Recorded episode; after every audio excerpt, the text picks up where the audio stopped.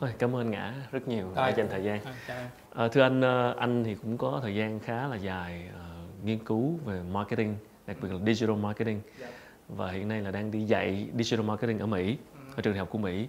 Thì thực chất thì cái chữ digital marketing được nhắc đến rất nhiều trong cái kỷ nguyên của số rồi, tức là tiếp thị, tiếp thị số. Theo anh thì cái digital marketing nó đang làm thay đổi những cái khái niệm và những cái cách thức làm marketing truyền thống như thế nào?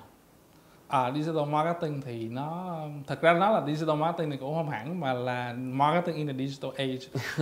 Trong thời đại kỹ thuật số đúng không ạ? Yeah. thì à, về mặt à, đương nhiên là nó tạo cho mình rất là nhiều công cụ khác nhau. Như bây giờ mình thấy là có Google có YouTube rồi có Facebook này nọ rất là nhiều công cụ. Nhưng mà cái cốt lõi của nó còn sâu xa hơn như vậy nữa. Cái thứ nhất là nó thay đổi hành vi người tiêu dùng à, hồi xưa á, người tiêu dùng là rất là thụ động đúng không ạ? Mình ngồi trước tivi mình đọc tờ báo người ta đưa cái gì mình xài cái đó mình đưa cái gì mình nghe cái đó. Nhưng bây giờ thì hoàn toàn khác người ta đi lên mạng người ta search thông tin một cách rất là chủ động mà tôi thích cái gì tôi tìm cái đó. Xong rồi tôi tìm xong rồi tôi thấy hay quá tôi share với bạn bè tôi tôi, tôi chia sẻ với bạn bè của tôi.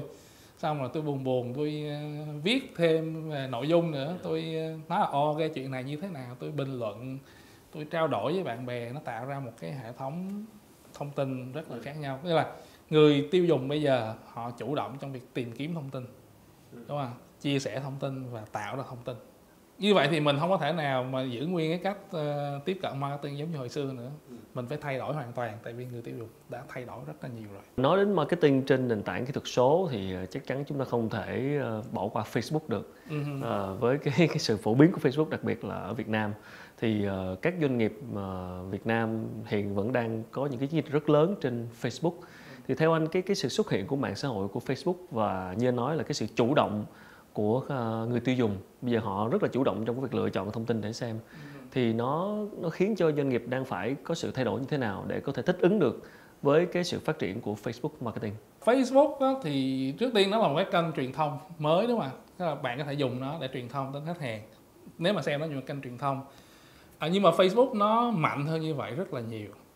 Là tại vì khi trong tiếp thị đó cái điều mấu chốt á, là bạn hiểu được khách hàng của mình đúng không ạ hồi xưa á, thì nếu mà khách hàng xem TV làm sao bạn biết khách hàng cái người đang ngồi trước cái TV đó là người như thế nào tâm lý họ như thế nào họ mong muốn điều gì?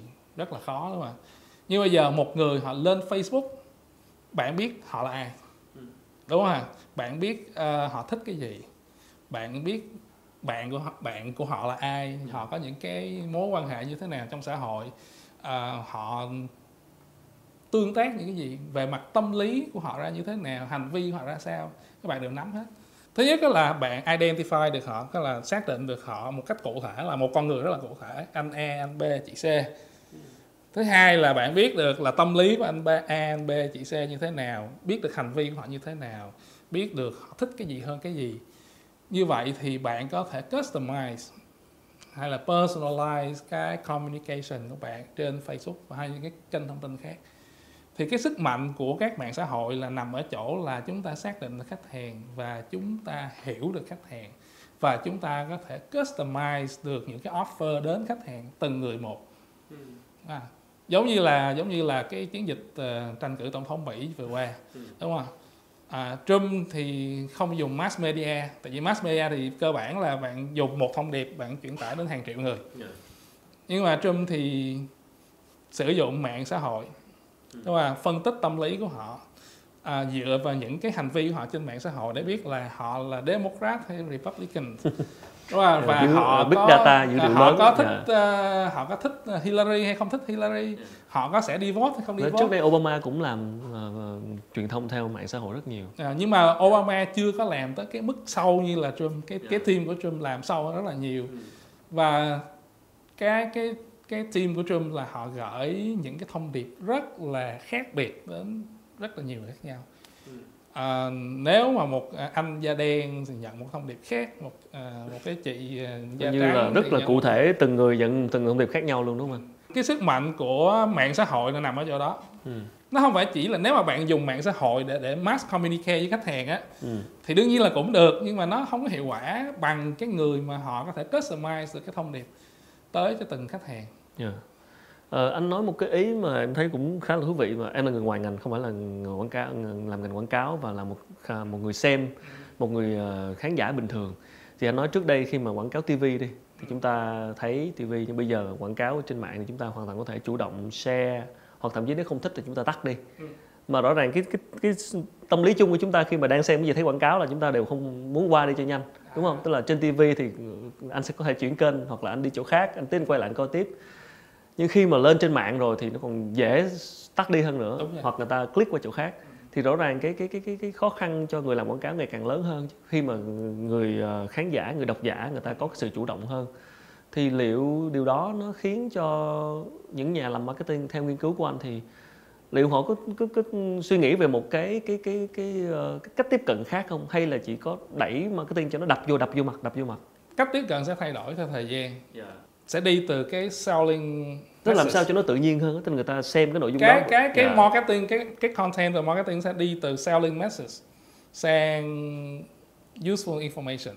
Dạ. có nghĩa là tôi không có cố gắng tôi bán hồi xưa là tôi cố gắng tôi bán cái sản phẩm của tôi đúng không ạ nhưng bây giờ đâu có ai thích ngồi nghe anh bán sản phẩm nhưng mà giờ người ta có nhiều chọn lựa rồi nếu mà anh cứ tiếp tục như vậy thì anh sẽ mất đi cái lượng ờ, khán giả cái lượng khách hàng phải bắt buộc từ từ từ các người làm marketing họ phải thay đổi từ cái việc là cố gắng bán sản phẩm của họ sang cái chuyện là tạo ra những cái content mà người tiêu dùng thích vâng điều đó thì uh, tất cả mọi lại quay lại là à. có nghĩa là quảng cáo nó sẽ di chuyển từ message từ selling message lên useful and interesting yeah. content thì đó là cái anh đang nói tới content marketing tức là một cái yeah. mà người ta luôn nhắc đến thì rõ ràng thì ờ, cái trào lưu đó và cái cái cách làm đó vẫn là cái cách làm chủ đạo trong cái kỷ nguyên này đúng không Mình nghĩ là nó sẽ dịch chuyển từ selling sang content. Yeah. À, như vậy thì uh, ở đây bài toán đặt ra cho những người làm marketing cho các công ty tức là những cái cái bạn mà làm sáng tạo ra content như anh nói uh-huh. phải làm sao để tạo ra cái content uh, useful hữu ích cho người xem để người ta xem một cách tự nhiên chứ không phải là mình bán hàng một cái thử thách ở Việt Nam là cái nhân em đang nói về nhân lực đi tức là cái người mà có khả năng làm content á, thì lại bị yếu cái phần technical tức là phần phần công cụ digital còn những cái bạn làm digital thì đôi khi là không mạnh về content.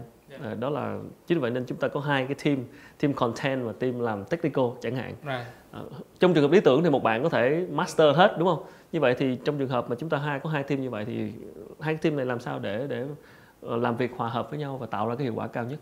Cái vấn đề là làm sao mà có cái sự thấu hiểu lẫn nhau.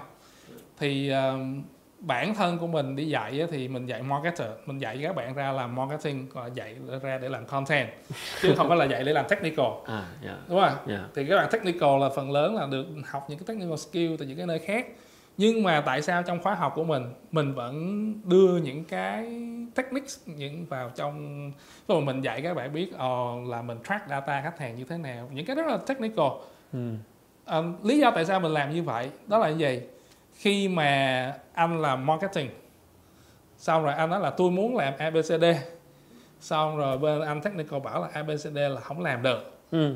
chuyện đó là là có xảy ra đó đương nhiên xảy ra là tại vì tôi đâu có muốn làm đúng không yeah. Dạ. phần lớn những người đi làm thì họ đâu có đâu có muốn làm nhiều tại sao mà anh bắt tôi phải làm nhiều đúng không cái chuyện cái conflict đó rất là nhiều mình mình đã gặp rất là nhiều trong các công ty rồi thì cái complaint của các bạn làm marketer là marketing là gì à tôi nói là tôi muốn làm này này này. Nhưng mà bên technical bảo là làm được. Và technical là không làm được.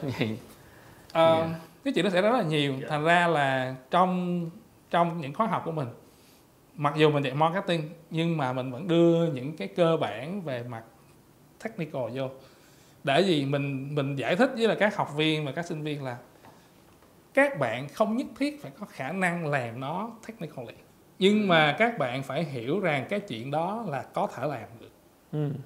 và các bạn chỉ cần biết được là làm bằng cái kỹ thuật gì cái tên thôi để làm sao là để sau này dạ. bạn nói chuyện á thì bên technical nói là không, không làm được thì bạn nói là cái này làm được nè làm bằng cách này nè dạ. thì mình thấy cái cái điều đó rất là hữu dụng nó giúp cho các người làm marketing đó có thể um, nói chuyện tốt hơn với lại các bạn technical và đó, yeah. Dạ. đó là một cái điểm mà mình thấy rất là thú vị trong cái thời gian mình làm đi làm à, giảng dạy cho các học viên với lại tư vấn cho các công ty. Vậy là cái ông làm à, content cũng phải biết là khả năng technical có thể khả thi đúng rồi. không bị ông technical ăn hiếp. Đúng rồi. Bạn có thể là bạn không biết làm nhưng mà bạn phải biết rằng cái chuyện đó là có thể làm được. Yeah.